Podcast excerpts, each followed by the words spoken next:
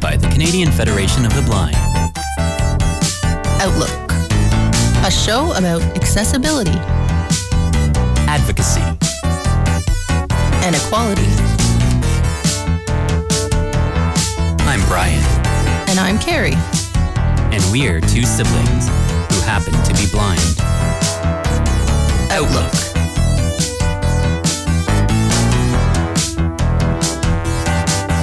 On Radio Western. Hello, good morning. Welcome to Outlook. How are you today, Brian? Are we on air? I think so. I just. Was uh, my mic on? Yep, you are on. Okay. Welcome, everybody. Uh, happy Monday to everybody. Reading week uh, last week. And so everybody's filing back to school, I assume, at Western. You're listening to Outlook on Radio Western this morning. And uh, yeah, we're back live in the studio. Indeed, yeah. It's been a couple of weeks. Last week we did have a new episode, but it was recorded from home because it was family day, so the studio was closed. So thanks again to Ben Fulton for joining us last week, lawyer based out of Mississauga, Ontario. Who Mississauga, yeah. Mississauga? Did I say that word a little strangely there? Minnesota. Mississauga. um, yeah, so Mississauga, Ontario, which for anyone who might be listening who's not in Ontario, Canada, or isn't, doesn't know, it's very close to Toronto, Ontario. And uh, Ben is a lawyer, been on our show. That was the third time. He uh, also happens to be blind, which a lot of the guests on Outlook are. And uh, always great to get an update from Ben, right, Carrie? Even though some of the issues are tough that he's working with, but yet there was a positive uh, solution last week that he that he talked about from one of the um, one of the situations he was involved in, and he's in in the midst of another one now. So Yeah, he comes on, gives us updates. He's been doing, he's been coming on our show, well, not in 2021, but since right before COVID, he's been on a few times, uh, letting us know some of the cases he's working on and some of the incidents he's experienced uh, in finding student housing and, and got with his guide dog. And uh, I just, I'd like to point out again, too, that, um, well, you can find him at benlaw.ca if you want to reach him. Uh, but uh, he told us on the show, which I think he said last time, too, that just to let everybody know that he isn't the only blind lawyer in Canada, and so there's a whole organization uh, called the Canadian Canadian Associ- Association of Blind and Visually Impaired uh, Lawyers, which is actually Cabville, which I like. So yeah, there's there's more than just him, uh, but representation matters, as we always talk about on the show. yeah, and again, it always comes back to the fact that Canada is is such a big country, and the fact that we are trying to work more and more to connect as a as a community, a disability community, blindness community, whatever it may be. Uh, in all these areas, and I think a lot of times we just aren't aware of what's out there because the the networking and connecting hasn't been as good as it could be here in Canada. So, and I think this this association for blind lawyers in Canada kind of he said it was inactive for quite a while. So I think again it just comes down to people keeping this up, and a lot of this stuff people are volunteering to to kind of get involved in, and a lot of times we get focused on our own lives and. While we want to all work together to give you know each other tips as a community and stuff, the, the fact is we all do live such different lives, and sometimes it's get easy to get so wrapped up in your own situation, you you don't get the chance to kind of join these volunteer type organizations or, or make yourself known to other people who are in a similar position. So, like other blind uh, radio hosts across Canada, Sure, they're out there. there's probably some we don't even know about. There's a there's a few that uh, we've we've uh, heard of since starting this show, but uh, yeah, Yeah, so that was last week, and uh, this is the final episode of Outlook for February, the short short month. And uh, this is another mixed bag episode. We did one just the week before Ben, but uh, we didn't get through everything we wanted to talk about last time. And so I thought, you know, we already got some stuff scheduled for March, which I might, um, you know, share a bit about by the end of the show. Let you know what's coming up next yeah, month. some more audio description talk next week. Right. Yeah. And as I say, we like to have people doing that work on as often as they can because most people don't know much about it, and so I it's important to me to educate. And it's some of the work I do is in those areas, and it's fascinating. And uh, yeah, we'll talk more about that for sure. Yeah, but I thought uh, it was a good idea to do another mixed bag here to round out February because, like you said, we always, you know, we started off Outlook in the beginning with mainly just the two of us. We had a couple guests here and there, but more so in studio, and then the rest of the time it was just us. So it's, uh, you know, sometimes we have so many guests that we don't get enough chance to really share different things that we've uh, come across, you know, in between the last uh, guests and everything. So it's it's good to have these episodes to catch up, and uh, I think we have a lot to to get into today. But uh, yeah, good, uh, always good to be back live in studio here, rounding out February on the second last day of the month. So I thought that the first half we would talk a bit about. Well, I was going to share a bit about what I've been reading lately and uh, how it ties into some of the work I'm doing. Last last mixed bag, I introduced my new website, kconsulting. kconsulting.ca, and uh, sort of ties into some stuff in the news, but also. So February, of course, everybody knows is Black History Well, I, Month. hey, hey, hey, I just want to quick interrupt. Sorry, not not to interrupt on a Oh, very important topic, but I just want to mention that your website K Consulting is K A Y Consulting.ca. So people should go check it out. We we did talk about it um, a couple of weeks ago, but you just sort of brushed over it there, which Well, I, you know me, I always feel weird about self promoting, but what, what what's the point of I'm having the the, same website way, if I'm not going to tell people? no, I know what you it? mean. But yeah, I just thought if you if you just say K Consulting, people might just type the letter K, but it's K A Y Consulting.ca, and we introduced it a couple weeks ago on the Mixed Bag show that we did, and uh, yeah, it's congrats again, Carrie, for having that up. And I don't know if you want to give people a, just a quick summary again of what it is before you get into the. I mean, I don't know it ties into the topics you want to talk about in the first half, so. Well, however you wanna yeah, go I was gonna that, just gonna give real life examples to sort of explain. I guess people can go to the website to find out too, but Well, yeah, please do check it out. Uh, I already had. Uh, I just recent last week I had a a call, a consulting call with uh, someone doing research at Tra- Toronto Metropolitan University on DEI, diver- diver- um, diversity, equity, inclusion, which is basically what the site is all about. Uh, you can find um, obviously links to this show on the website because that's part of the work I'm doing and that, that we're doing. Uh, but yeah, I already had a call with her, and she's doing. Th- this person's doing some excellent research on and that in public relations, and uh, so yeah, we uh, we actually might have something that we're doing at Toronto Metropolitan University in a, in a couple months, and so maybe I'll get a chance to. yeah, it's to something we've maybe they'll stop by. we've we've hinted at a little bit on the show that we had something kind of in the works, and it was some the beginning of it was kind of supposed to happen last year, but then we both got COVID. Um, but I think there should be more to come on this, so we're keeping it very vague at the moment. So you'll have to kind of stay tuned to Outlook in the coming weeks to, to learn more about this because we're still kind of learning about it ourselves, as we haven't been to this event yet, and it's all kind of new, but it's exciting what might come from this show. So something to, to Yeah. look forward to. Definitely, we will talk about it before before May Yeah. when we. now it's very cryptic. People are like, "Oh, what are you guys Yeah. Well, it's an installation we've come up with, a multi-sensory installation, and uh, yeah, we'll get to it. Yeah. Uh, but yeah, so the work I'm doing is sensitivity reading, which not everybody's heard that term. There's, you can also call it authenticity reading or consulting, uh, and it, it gets to the heart of what I guess what they call is part of the culture wars, which I don't like to feed into all of that too much, but everybody will know. Uh, That term "war" always coming up. Exactly. I, I'm. I don't like wars. Um, but uh, it's in the news, you know, with this whole hubbub of Roald Dahl books, and uh, the publisher Puffin Books in the UK put out a statement a couple weeks ago saying that they were putting out new versions of Roald Dahl books. Uh, it's kind of so you you read James and the Giant Peach, right? Have you read other Roald Dahl, Roald Dahl books? Yeah, back in the day, uh, I did. I think main. Well, maybe I had. I think I had it in braille too. I actually read a uh, Roald Dahl um, auto. I think it was an autobiography at one Oh, point yeah, I too. remember that. Did you read anything about him being anti-Semitic in that? I don't know if it came up in that. I did. I have heard Yeah. things since. Yeah. I read that book like a long time. Yeah, I don't know if it was. Must have been 20 years ago. I think I actually heard that there were two. I think there might have been two autobiographies of his, and I think I just read the first one. It went talked about him in school and Childhood, yeah. back back in those days, you know, a lot of abuse. I, I remember it talked about getting, I think it was caned quite a bit at schools Mm-hmm. back in those days and stuff. But I think it was more about his earlier life, whereas I think there might have been another a, a sequel to that about his later Mm-hmm. life that I don't think I read. I'm pretty sure I, there was a second one, but anyway. Um, so yeah, I know a bit about him, but not not that much. I But- don't either. I mean, I had my teachers read us some of his books in school when I was in like fourth grade, um, but I I haven't really read them on my own.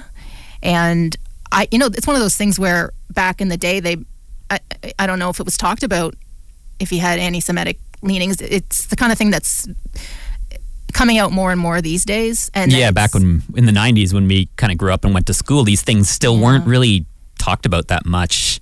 So before social media, before a lot of a lot of it was a different time in in some ways that But people have said even yeah. Dr. Seuss books have some some stuff in there, and so you know you kind of got to think these were different times, but yet that's that, to me that's not really well an excuse to. Yeah, I mean, I'm I'll, I'll let you kind of lead this. I shouldn't jump in too much, but it, it's a tricky area to be going in because it's it's it's the um, it, it's the balance of of the fact that you know you can still teach this material, but yeah, it's I don't know. It's a I don't even quite know what I'm saying here. So, like in his books, they're they're cloud the cloud men. I think they were, and it, it, this new version wants to update it to being cloud people. So for gender, it's more inclusive. Uh, I think was his name Augustus Gloop, I think his name is in Charlie and the Chocolate Factory when when they you know they called him fat and now they're and there's a debate in certain communities. Some people t- take that word and use it as an empowering thing, and other people don't like it. So again, I'm not here today saying that any of this is right or wrong necessarily, but it's it blew up in the news obviously, and it it upsets people if you have a lot of personal ties to him and his books from your childhood. If you read the books to your children, people feel like it's we're branching into this whole banning of a book type situation. And uh, I think they finally, with some pressure, say they're going to have both versions available. Uh, but we do progress in life, and so you have to consider this, right? And so I don't know. I don't know how I feel about it exactly, but I, I just I thought it it comes up because the work I do on my website, sensitivity reading. I'm I'm working on a project right now. I won't go too much into it while it's wrapping up. Uh, but it's uh, it's a, a writer has written a series of short stories about a magical world and a magical school, fantasy stuff. And there's a character in that who has one eye um, is magical, and I guess the, the character lost the sight in it, and now it's magical. And so they just you can have a sensitivity reader, somebody who is blind, who has that lived experience a little bit, uh, who can read the the book and give you suggestions if there are things that you're getting, you know, really wrong about blindness, just so you're not putting out, continuing to put out incorrect information that perpetuates these misconceptions, just so we can do better. But um, you know, we're not going to force every writer to do this. Well, it's uh, and the difference. I think this we came up. This came up when we weren't on air about your the sensitivity reading you do or Mm-hmm. authenticity reading in some ways i think is almost a better term just in the sense that i think sensitivity like you say brings up such a debate Oh, these you're days with so many people. Whereas I think authenticity is a bit a little less um, yeah, specific. I, like I, I think people too. I don't, the other one just took took took hold. Right. That's kind of the one that's taken um. But I think the thing that I realized the difference being, and again, not you know, not to make this a, a debate really, or No. to really take sides specifically in this case, but um, I think the difference being, and I don't know, maybe if if a publisher were to reach out to you and say this book from 40 years ago, we're doing a, we want to do a rework of it and make Mm-hmm. it more authentic. You know, maybe I'm I'm assuming you might take that job, but the the difference being currently the, the offers that you've had are new books that are coming out that Mm-hmm. an author's just written that wants your opinion on. You're not necessarily going back in history and changing No. stuff that's already been put out there. No. Um, and you know, I think I, I can kind of see both sides of it. I get how you know, I get how people don't want things to be to- changed that already happened or rewritten to to tell something different from what ex- actually existed. But but the difference is, I think you know, it depends how well it's being sort of explained when it is taught. If we're Yeah. if a teacher's reading a book from the past, if you don't talk about these topics that come up in it, then you're not really still addressing the, the problems there.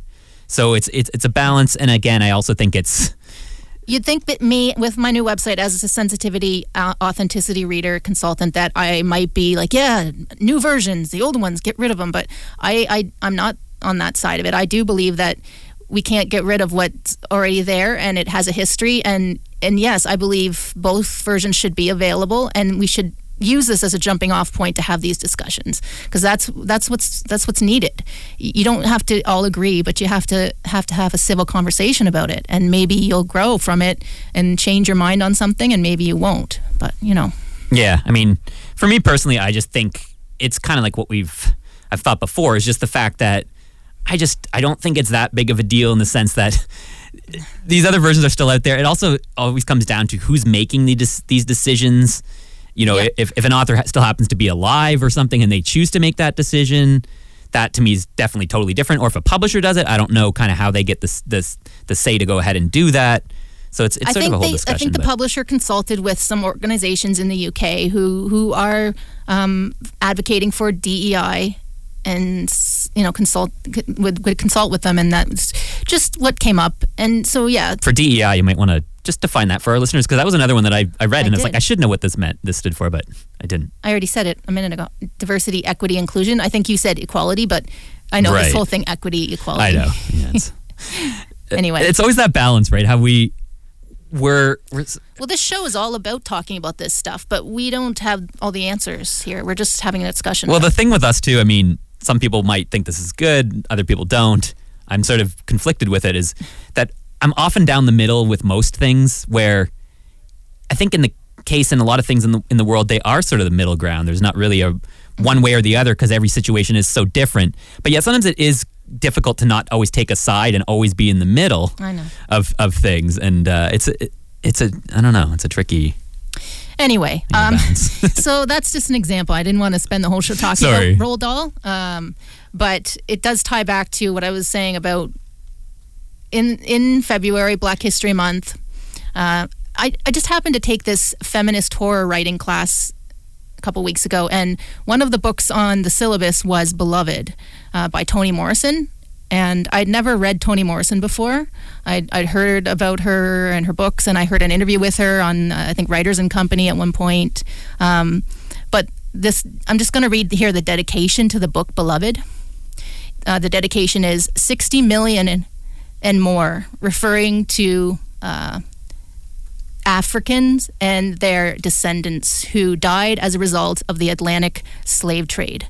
And so that encompasses the US, we all know the history of slavery there and enslaved people, but also Canada and the UK and everywhere, right? The colonizers and, and, and everybody who benefited from the, the work that enslaved people were, were forced to do to build up countries and to pick cotton and all the things and, and, and all the money made and uh, all the trade around the world. And even though the UK banned it first and things, they were still benefiting from from in the US in the 1800s, you know, when they were having them pick cotton and selling the cotton around the world. And then that led to the Civil War in the US. But uh, Toni Morrison's book is beloved, and it's I didn't know anything about it. It's a, it's a ghost story.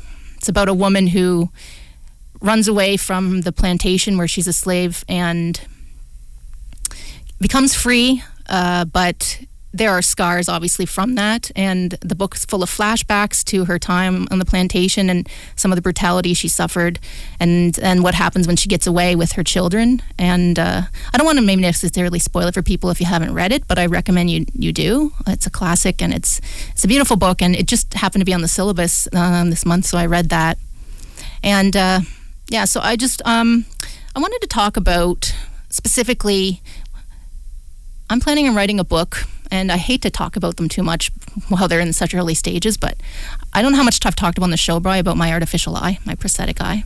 Yeah, I mean, it's something that's it's definitely come up, but uh, with so many topics that we talk about, it, again, I think probably hasn't maybe been talked about enough. So there's always room to talk about it. Yeah, so I want to write a book about my left eye is, is a prosthetic eye, and I got it when I was 12.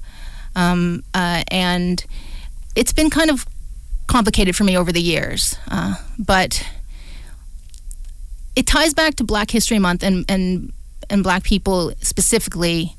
Um, so there's a quote here. It says, "Those who commit the murders write, uh, they write the reports." Right. So that's what you said about Roald Dahl's, right? Who's who's the one making these decisions? So that's a quote by Ida B. Wells, um, and I didn't think about it as much. But as I'm thinking about what I want to write about, I'm not going to write about Black people's experiences because that's not my experience. But when I'm thinking about broadening out from my own story and writing about prosthetic eyes in general, uh, I started doing some research about how a lot of times the violence perpetrated against Black people and people of color color. Um, they would be beaten and things, and, and often they would be beaten in the in the face and in the head, and often they would end up losing an eye. Um, so the NAACP um, had this report out in uh, 1946. And so that you know, I don't know if you know NAACP, but it's National Association for the Advancement of Colored People, and this was started years ago. I think, like you said, even Helen Keller was a member, and um, but Walter Francis White, who brought the story of World War II veteran Isaac Woodard, blinded by a police officer after talking back to a bus driver. Um, and so at the time, the president, Truman, he, you know, he, I don't know all he did for black rights or if he obviously at the time didn't do enough. It wasn't until the 60s that some more of that stuff happened, but um, he convened the president's committee on civil rights and its members to find ways to use the federal government to strengthen the civil rights of racial and religious minorities in the country. Uh, because this was happening too much, too often, and people were losing eyes and going blind in one eye or or both eyes. And uh, so he said, uh, when a mayor and city um, marshal can take a sergeant off the bus South Carolina and beat him up and put his eye out, and nothing is done about it by the state authorities, something is radically wrong with the system. And so, obviously, this was almost 100 years ago, but uh, I just thought it was important to talk about because it, it, I can relate in a way, you know, what it's like to. there's a lot of things that go into that when one of your eyes is artificial, and there's a lot of stigma, and that's why I want to write the book. But I just thought with reading Beloved and uh, talking about this stuff, uh, I'm reading another book by this civil rights uh, activist from the 60s, um, Fannie Lou Hamer. And uh, the same thing. I, am reading her, um, a book written about her, and it's the same thing. She was beaten up and they damaged her one eye. She almost lost it. So this was going on. Well, it's interesting. Again, this is just sort. Of, I'm sort of getting off topic slightly, but not not really. Like we talk a lot about There Plant Eyes and Leona Godin's book on this show, the personal and cultural history of blindness, and mm-hmm. there is a lot of you know throughout history. There's a lot of gouging out the eyes and and yeah. all this this this connection with that, um, and the fact that yeah, like for me being born blind and and uh, we were both born blind, but for me never having the same issues that you did to where I never had to have an eye removed. Mm-hmm. You know, I don't I can't quite relate on this experience like you can, and it is you know, I guess we both had kidney transplants, which isn't quite the same thing, but it's it's still something else where we have something in our body that you know wasn't there originally. But when it's an artificial eye or artificial, I think it's interesting too when you you've done been doing some of this research and I've been seeing some of your posts online and stuff. How you you talked about you know reading about other artificial like artificial legs. You know, bre- um, I never people really... have breast cancer and have you know have to get stuff done for that. Like, yeah, I've never really, I've never really thought um, I had that much. I, I, never thought about before, but it's interesting. Yeah, that ha- it's it's like it's like we talk about with disability where it's also different. Like just because somebody if somebody's blind, somebody's deaf, we all have different disabilities, but yet you know we all have certain things in common. And I think that whole experience of having something you know replaced on your body or having something yeah. you know an artificial whatever it is there is a similarity there and that is an interesting area that mo- I never really thought about either there's emotion there and it it, it, it affects you and I I've, I've, been joining I don't know why I didn't think to do this earlier but I've been joining some um, Facebook groups about these things and so I'm in one specifically about prosthetic eyes but I'm also in one that's a more broader discussion about artificial limbs of all kinds and the different issues people face with that and, and some of their self-image issues from that and how society views it and then some of the medical stuff that I wouldn't that stuff that I don't have to deal with with my eye people who have you know have a artificial leg might have to deal with. Right. Yeah so it's like still a different uh, situation in, in a lot of ways but yet there is that similarity of feeling like something's like going through that loss of like you know I can't I can't imagine having something removed and like yeah. you said, it happened when you were pretty young then, so it's it's it's so long ago, but yet it has that effect obviously still to this day and Yeah, but it does tie back like I said to um, Black History Month and some of those stories I've been reading. Also just with uh, Russia and Ukraine and war these days, I thought a lot about people over the years in wars have lost eyes for you know being in different battles and different explosions. And, and it's, it's the same thing people lose an eye in those situations as well. And uh, you know that would come with a whole set of trauma that I didn't have uh, but but you had comes down your, to the same thing. Yeah well your own set of trauma that that led to that. Yeah. So that's my plan for a book. And uh, again you talk about it and if it doesn't come true then people are like oh she's the she's crying wolf about books, but well, I'm sure you'll write it. I'm sure you'll write it eventually. yeah. Um, so, yeah, the book I, am talking about is "Until I Am Free: The Fran- Fannie Lou Hamer Enduring Message to America." And it's by Keisha N. Blain. So,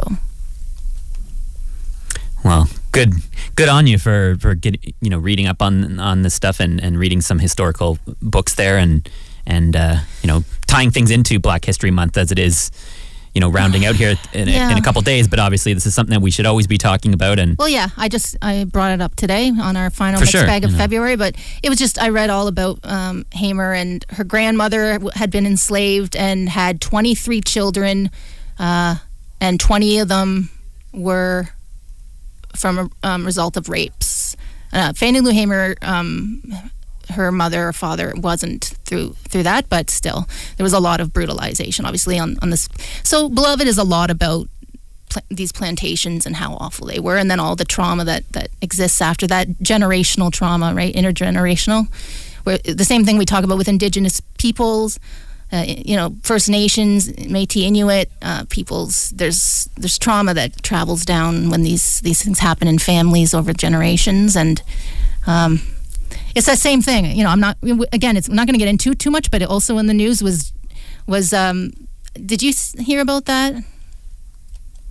The Jully Julia Black who sang the national anthem Yeah, at a yeah. s- sporting event and changed some of the words about Canada and freaked everybody out. right, yeah. Yeah, Uh, anyway, it's all about censorship, or should we change things once they're what they are, and um, but yeah, so that's some of the stuff I'm up to, and I've been reading a lot of books lately. Uh, I read *Handmaid's Tale* for this course as well, and I read that in did you read that one? I knew In you, high school, I knew I you read her, but I didn't know if it was that one. yeah in high school. I think it was required in our high school class. Well, we're going to get to some audio recording in the second half of the show today, but it's funny. I, I ended up choosing to listen to the audiobook version of that, and it was the updated one, uh, they, a new release that came out re- kind of recently.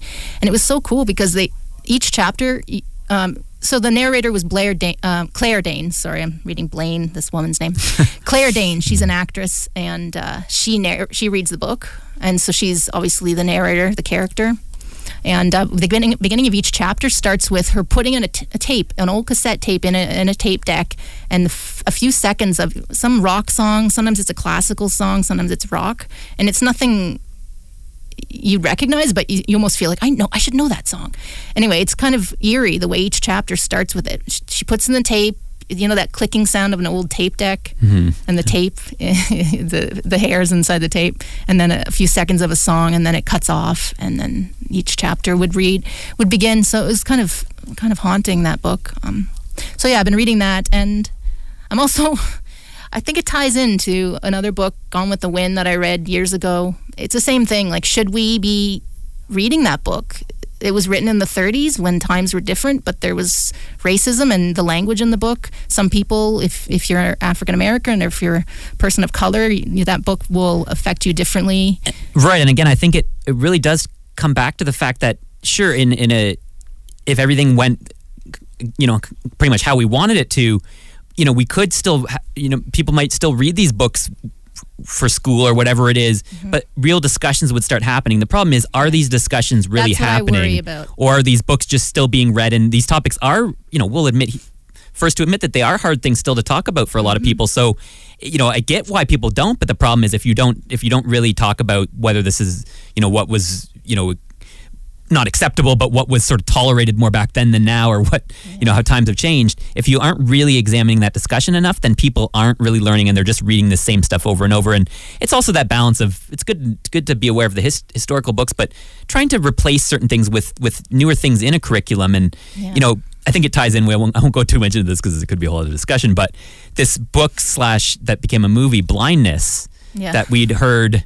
Um, is still be, is being taught in certain schools today. We'll talk and- a lot about that with this installation we Right. mentioned earlier um, on the show. in this today. book, you know, it, it shows a lot of misconceptions of blindness out there. It's not really, you know, changing these these stereotypes, No. and it's sort of, you know, exag- like you know, emphasizing them even more in the world. So Yeah, that's all people read. And if you read Gone with the Wind and you're white, you're going to have a different experience. But I think it also has valuable lessons about war in it. That war is not glamorous, it's not cool, and it's about the Civil War and how war it's just not worth it. And and it is a tricky thing because and they were doing they were the South was doing it to hold on to slaves, and Like, that was the- ridiculous. it's tough because people have to make these decisions for a school board and Mm-hmm. you know i get that no matter what it is there's, there's going to be often someone that might be have some effect with it but yet it's it's based on how much how many opinions can you get on this is this it, it I just think it's okay to examine is this worth teaching or not instead of always just being like, oh, it's history. We It's can't it's classic. We have to. say anything about it. Yeah. It's, so it's like most things. I think it is important to kind of be down the middle in, in a lot of these areas because nothing is really generally black and white in this world. It's usually right down the middle. So, but what do you say, Kara? I think maybe we should go out to break. In our second half, we'll be talking about something that Travel. I think most people find exciting. Yeah, travel. So, got some exciting things coming up in the second half of Outlook, and we will be right back with more of today's episode right after this. Outlook.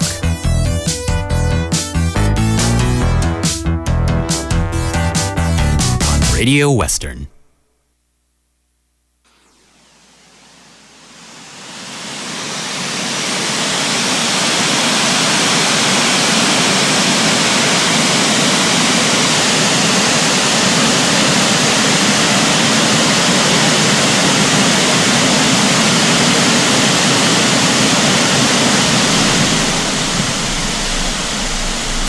So you were listening to a travel moment in the background there. Oh, I don't have your mic on. Sorry, Care. You're on now? Uh, I don't know. Yes, you are. well, you should hear yourself in your headphones if you are. Right. Sorry, I'm in. I'm in Iceland right now. Oh yeah, we're both in Iceland. But I'm playing this clip in the background because, uh, oh, some trumpet. Turn that up for one more sec.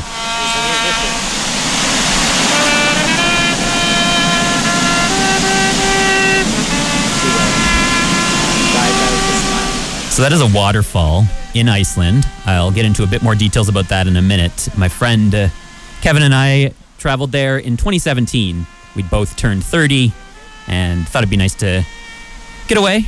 And, uh, you know, I had never been to Iceland before. Neither of us had. So bringing this up today, though, because Carrie found this great article from the BBC called Why We Should Record Travel Moments. This is an article by Jennifer Stavros. Came out, uh, put out uh, on the 10th of this month. Yeah, my birthday. Yes, on Carrie's birthday. and uh, let's read a bit about this article. Uh, I'll just read the first little bit. Um, Jennifer Stavros goes on to say that travelers often talk about seeing the world, but it's time we learn to listen to it too. On a rainy summer day, I took a train to the Swiss city of Saint Maurice and trekked through the squelching mud to a medieval fortress perched high atop a cliff. After descending into a dark cavern and twisting through its dimly lit corridors, I finally arrived at the main viewpoint of the Grotte aux Fées, which is Cave of the Fairies, a plunging 77 meter waterfall that shoots from an underground limestone ledge into a translucent pool. As the splatter echoed through the cavern and drenched my jacket, I closed my eyes and took out my phone to record the rush of dreamy reality before me. I had come in search of a sound, not a sight. Oh, everyone's applauding after the trumpet. Well, how often do you hear a trumpet at a waterfall? Yeah, I mean, so it was kind of interesting. We were on a tour in Iceland that day, and uh, right when we got out at this final stop, I think it was the final stop of the bus tour, our tour guide mentioned something about there's a surprise coming up at this stop, and we're just like, oh, okay. so we were just kind of all stopping, looking. Everyone was looking and listening to this waterfall, and then uh, the trumpet just started came, came out of nowhere, and his name was Opie, which was we thought we thought was kind of a cool name. Um, and he was playing that trumpet over the waterfall. As you can tell, the waterfall's left the clip now. Now it's just us walking through Iceland. Um, but yeah, I thought this is a really neat article you found, Carrie, because it and it's just interesting that it tied into waterfall there that uh, the the author was mentioning that uh, they'd come across in in Switzerland, I believe, S- Swiss city of Saint Maurice. They came across this this waterfall and then realized, you know, that I, in our case, a lot of it was the fact that we're blind, but this author, Carrie, that wrote this article isn't blind. And No. they also commented on how they have started recording more and more audio when they travel. And it does give you a different, a different perspective than a photo. And it's something that, you know, I've done since I was a kid, not being able to see. For me, it was like pictures were never any good. So I would record back in the days with a tape recorder. And then more recently back as, as that ice Voice memos. that Iceland clip, you know, was from uh, on my iPhone.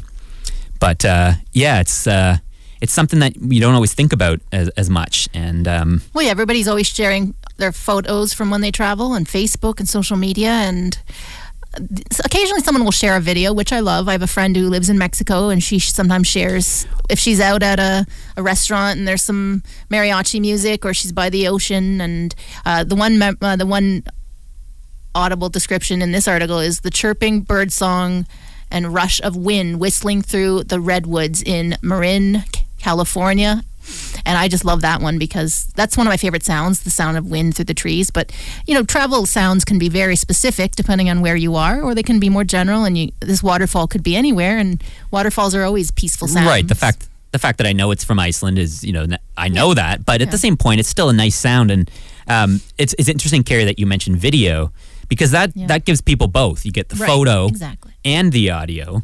Um, and it also happened in this case, the video helped out because it turns out my friend Kevin, who was there with me, I just recorded a, vo- vo- voice memo, audio memo. I, you know, I, I don't get up on keep up on videos as, as much, even though for for people who are sighted, they can be even better than just audio. But but anyway, it turns out my friend Kevin had a video of this because I was like, damn, I should have named the file because I didn't know which waterfall this was that I'd recorded. I just knew it was a waterfall, and I'd recorded a few when we were there because we we we stopped at quite a few different ones. There's lots of waterfalls in in Iceland. Um, Yeah. So I didn't remember him, so I just texted him this morning, and of course, it turns out he actually did take a video. So he was able to, through the video, see see a sign that that gave the name of this waterfall. So that helped. So I was able to pull um, pull that together. So the sound that you heard in there was Faxafoss waterfall, located on the Golden Circle east of Reykjavik. And uh, is a, I read this online, that it's a beautiful waterfall on the Golden Circle route. It is not as big as Gullfoss, which is another waterfall I believe we did see, the much bigger one. But the nice thing is that you can get really close to the falls. The waterfall is about 10 feet high and is quite a straight wall of water for about 50 feet. And could you feel spray or anything on your face at that? Obviously, wouldn't come through with the sound, but uh, I think so. Again, I can't specifically remember for this one. I do remember st- when I hear that that recording and then the trumpet coming in. I do remember standing out there outside, kind of in the cool air. We, we were there in September, so it was it was you know it wasn't cold, but it wasn't warm either. It was kind of in that sort of fall air as we'd experience here in Canada, but this was Iceland. Um, but yeah, I think there probably was, and I you know just hearing that recording, it does bring me back to that moment, and that's sometimes mm-hmm. what having these recordings captures of, a, of a, an experience they can sort of bring back. Well, yeah, in the article it says according to Dr. James Gio Dan, Gio, Giordano, a professor of um, neurobiology and biochemistry at Georgetown University in, in Medical Center, and that's in Washington, D.C. Our brains process information and turn it into memories by receiving it through our senses, obviously, encoding it and storing it, much like a computer. And when we receive information and encode it, it is fairly short term in nature, but when we store it, it becomes long term. And it's this term, have you heard of this term before? Um, echo Echoic memory. echoic memory. It's hard to say. I just read it with the screen reader on my phone at the time, and I was like, "Oh, never heard of this." But uh, echoic memory, and so that's for sure for us eh, specifically. When you're blind, you don't have all the visual stimulation and memory storage. So, uh, but for me, it's different than you because I used to have more sight, so my mind still can sort of refer back to visual memories I used to have. And uh, but audio is is a great way. I, I wonder just if it makes people uncomfortable. It's I don't know why it's any different than. I mean, I think there's this thing now with travel where back in the day you might snap a bunch of pictures of a bunch of local people, and nowadays it's like you have to be more sensitive to the local population. It's the same thing. People don't always want to be on camera. It's the same. I think people worry. Oh my God, are you recording me right now? Well, again, I think I, It's a lot of it comes down to spy. This is maybe a bit of a different angle, but it is that balance of recording stuff or taking photos or audio or whatever it is versus being in the yeah, moment you're not focusing maybe and not so constantly. much. And I, when I was in Iceland, I don't really have that many clips. No, you weren't because- recording everything. because I was there to enjoy the trip. And I think, and that can sort of take you out of the moment. So I, I don't think it's any different personally. I agree with you. I think it's a bit different when it's a conversation and it's people, if you're not getting their, their, you know, approval before recording and That's something Yeah. different. Whereas you're just recording a sound of a waterfall Sound. and there's muffled voices in the background. You can't really tell what they're saying anyway. I think that that is a little different Yeah. um, in, in that sense. But uh, yeah, I don't know. It's it's an interesting thing. to, to think about that you know you are recording people, so you kind of you have to be aware of that. But Yeah. So, but yeah, for sure, if you're just recording sound, it's it's no big deal. but it is it's one of these things that you know we've I've talked about before on this show, and I mentioned it earlier today as well about growing up. I don't do it as much being a bit older. Part of it's maturity, like back we say, you know, you, it's good to get people's permission if you are recording them. But yet, when I was a kid, I did do a lot of recording, and I think a lot of times I'll have memories of things, and I probably wouldn't remember them as well if I didn't have that recorded. So it does give you that experience and sort of brings that back.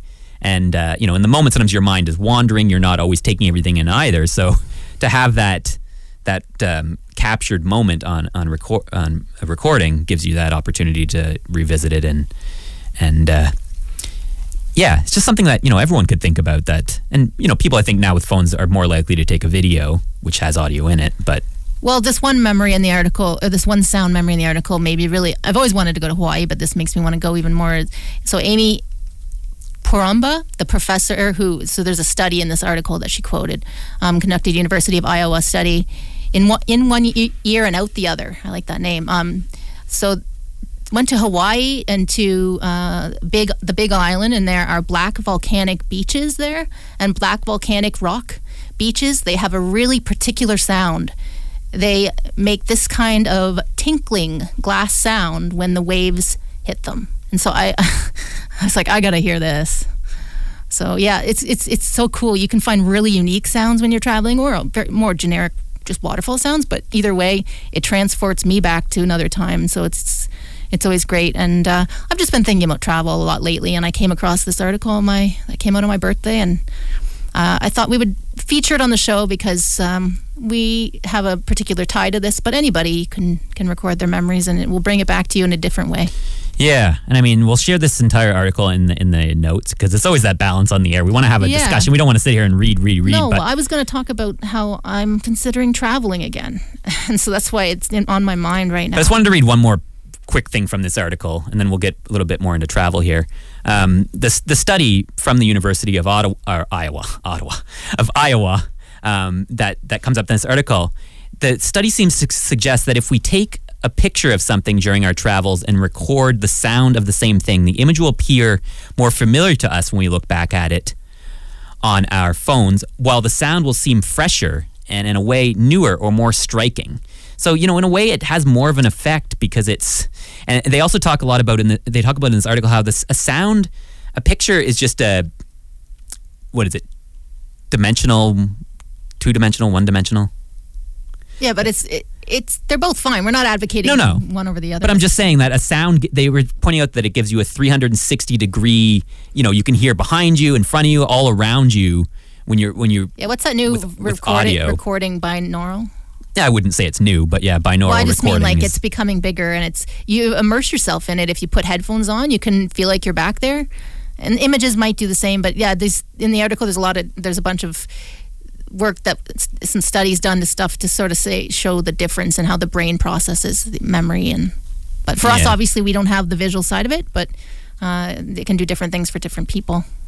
Well, yeah, the other part here says, I, like you know, they it does through the studies in this article that people, you know, photos people take in easier than sound for for remembering stuff, and um, they say Because here, you can do that in a second. Like it, it's just.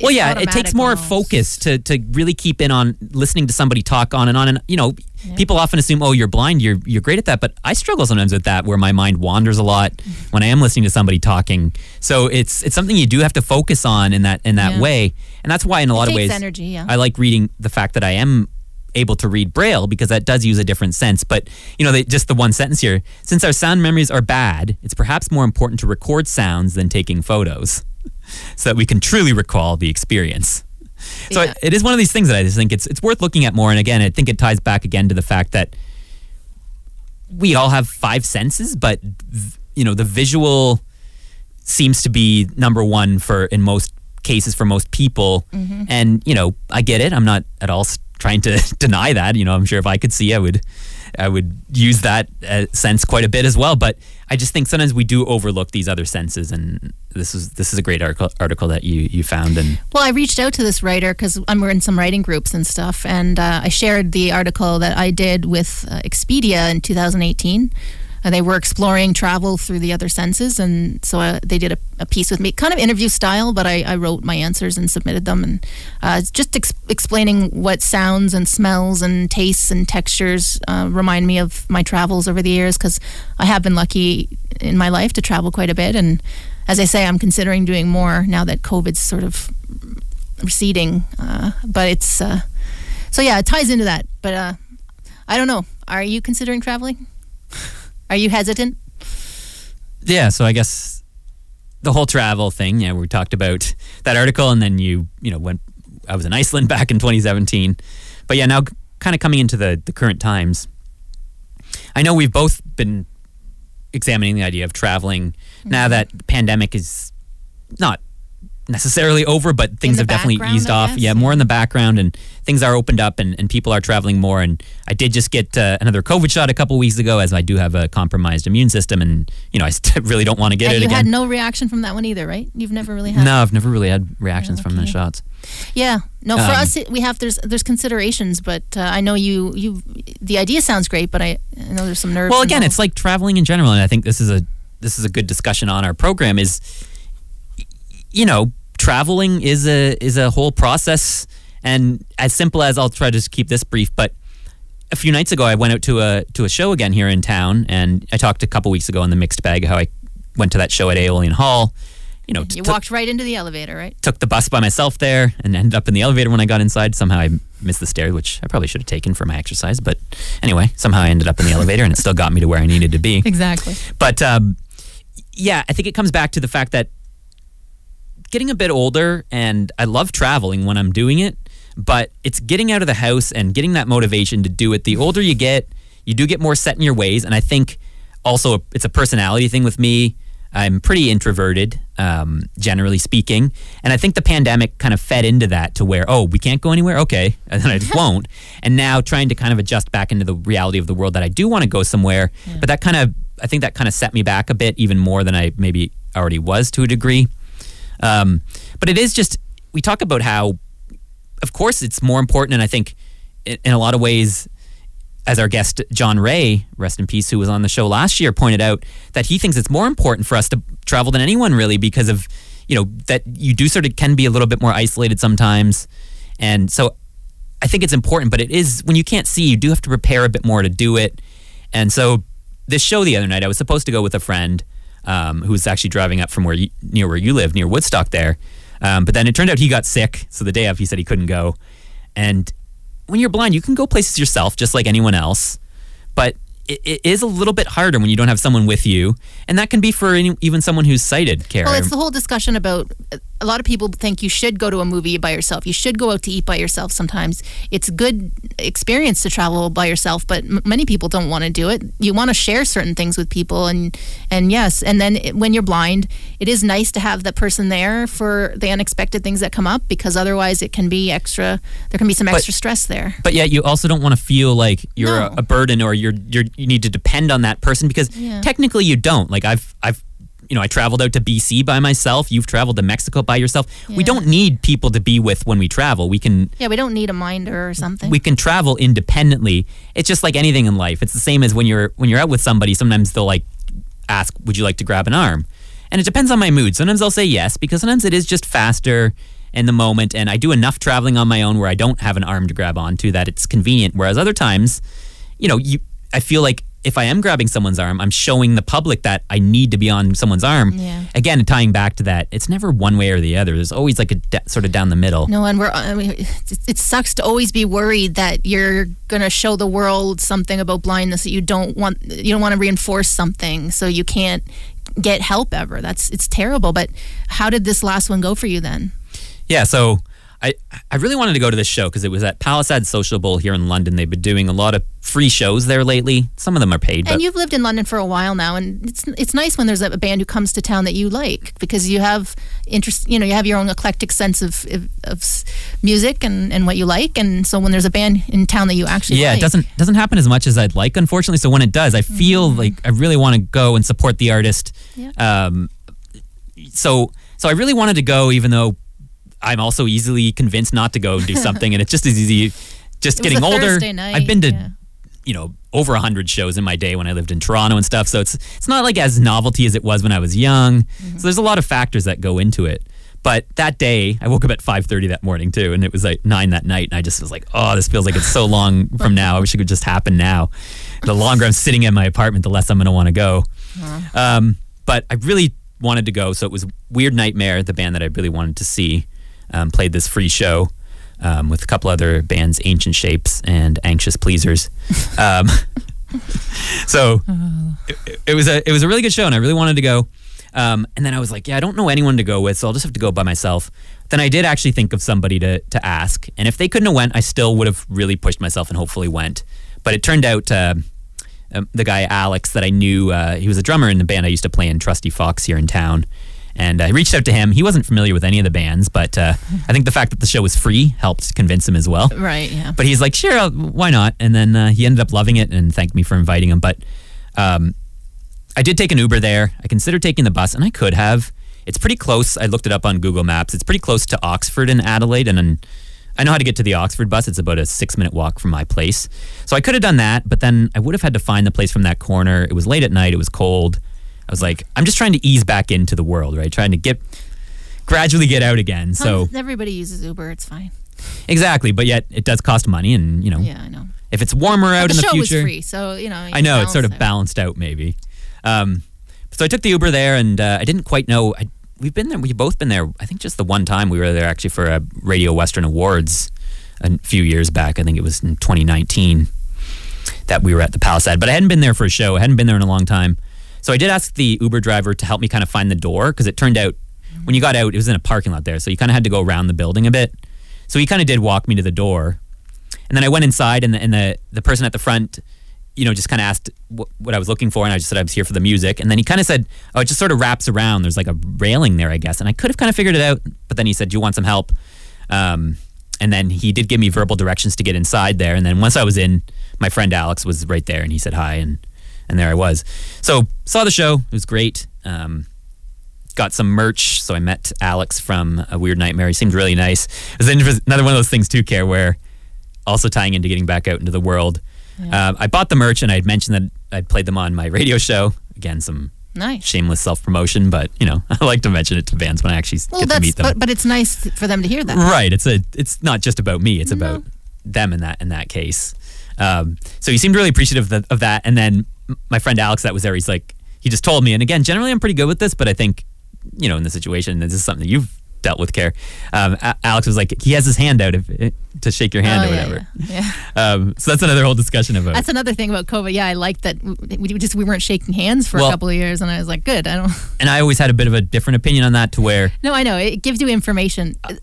Uh, funny enough, I was watching Ray, the movie the other night was on. It was had audio description, so it was about Ray Charles, right, the biopic with Jamie Foxx, and it, he used to do that to find out about women, what they, how if he thought they were attractive, and so there's there's cues you can you can get from a person. You can feel if their handshake is weak or firm. Well, I just also I kind of and again I wasn't I was never one of these people that's like oh screw safety. I want to sh- shake hands. Like I don't care that much. It's no, not. I know you don't. It's like a lot of these things where I'm kind of in the middle. It doesn't matter that much one way, but yet I did. I do still kind of like that because not being able to see, I can't make contact with the eye contact with the guy. Right. Um, this is just another way where I feel like I could, you know, feel that sort of connection with him. And yeah, it is tricky the eye contact issue. I, um, I found that more and more as I've lost more of my sight. And generally, I was all right with the hand thing, where if I was talking to someone, I would just often naturally put my hand out, assuming that that's maybe what they would want, and then if they don't shake it, whatever. um, but I just wasn't thinking at this time, so I'm, I'm glad my friend did let me know. Mm-hmm. Um, but it was a fun night. But again, it kind of made me think again. It was like I'm glad my friend could come with me, and it was nice to see him. But it's like I do need to get more practice again at getting out alone because I have gone to some shows here by myself, and it's also that balance. If you're with someone, it's harder to maybe meet people because you're already with someone. Whereas if you're by yourself, maybe more people will, will, approach you and you can meet new people. Maybe not, but yeah, you might have a different experience. It's hard to say that you wouldn't have otherwise. One way or the other, but needless to say, once I got home, I was really glad that I made it out. It felt so good to actually get out. So it's just that initial, and when you can see, you know, it's hard for any a lot of people with anxiety or whatever yep. issue it may be, but yet you can kind of just go for it a little easier than when you can't see. You do have to plan a bit, um, and then yeah, that that sort of translates to a wider idea of of flying somewhere or going on a bigger trip, which I think both of us are considering here this year. And Yeah, I mean, like we have friends in in in Ireland. We were England. We were considering maybe going there to start, and so it helps if you have know people in, in the place you're going. but even even then, but even then, it's tricky if you can if you can see you know someone you can go stay with them but you still feel like a little more independent like you can still go off whereas Yeah. you know obviously I would I still would plan to do that if I go there to see my friends I'm still willing to get my own hotel for a couple nights and I can I can take Ubers or or cabs or whatever it may be there and you know I can still find my own way around but it's it's trying to get better at that balance so that well, anybody who visits family or friends or acquaintances when they travel, you, you worry that you're going to be you're going to overstay your welcome or something. Uh, so it's a balance, and so there's just an extra layer of that with disability sometimes. But uh, But that's why it is go- so important to have both. To have your independence. Independence is important, but yet we also all do depend on others for our experiences. And a lot of people wouldn't love traveling alone either. Some some might. yeah. And uh, in our case, sometimes you know neither of us are are married or have a partner right now. So there's different reasons why you wouldn't have someone to go with, and you can't always just be like, oh, I can't do anything ever because I don't have someone to go with. Eventually, you just have to go for it. So. I don't know. As far as this year, I'm not really sure yet. I Well, it comes down to yeah, like we figure it's what are the chances of getting COVID when you travel now compared to a year ago? And uh, this opportunity for me came up in Ireland, and I'm really tempted to go for it. Uh, and it would be a tour plus visiting friends, and uh, an all women tour. So it would be again, I would be with new people, I'd be meeting new people, but yet I would feel safe enough that I'm in a group and uh, an all women group. So you kind of feel like everybody's together. They want a certain experience and they want to feel safe when they do it. Maybe a bunch of people have this this this nervousness to get back out there, and this is how they're going to do it. And and so I, I might go for it, but I again I have to make that decision, and I'm bad at making decisions. Well, I've started out by going out to uh, you know the social Palasad Social Bowl here in town as getting Well, out we're going to go to Toronto in May. as a start for, for me for traveling. But yeah, I just I don't know. Yeah, I don't know where to go in Woodstock. There's no nothing I want to go to. yeah, I know it, it can be tricky, and and a lot of times in life you do just have to jump into things. And Yeah, I, I went to Mexico and I don't know how I got the nerve to do it, but I, I wanted it bad enough and the opportunity came along and I went for it. So yeah. So travel, you know, it's always an ongoing topic, something we're always thinking about, and it is important to get out there. And and we're not getting getting to our our, our, no, of course, it's, our final topic. There's always so much to talk about. So paratransit will have to wait. Um, it's been in the news, so maybe you've heard a bit about it, and of course, be great to talk about. But it'll still be relevant, like any of these things. Unfortunately, month, yeah. Mm-hmm. they take so long to actually get dealt with. So it's not like we're going to be much further along with this stuff in a yeah, we'll, month's time. we'll revisit it at the next mixed bag. yeah, I got the notes here anyway. Still done now, so we'll be ready for next time. So All right. that does it, Care. Yeah. Well, next week, as we say, uh, Rebecca Singh, audio describer, will be on and uh, uh, superior description s- services. And so we'll talk to her about what she does and looking forward to that one. Yeah, uh, more audio description talk next week, and more to come up in March. So stay tuned to Outlook on Radio Western, and we'll be back next week.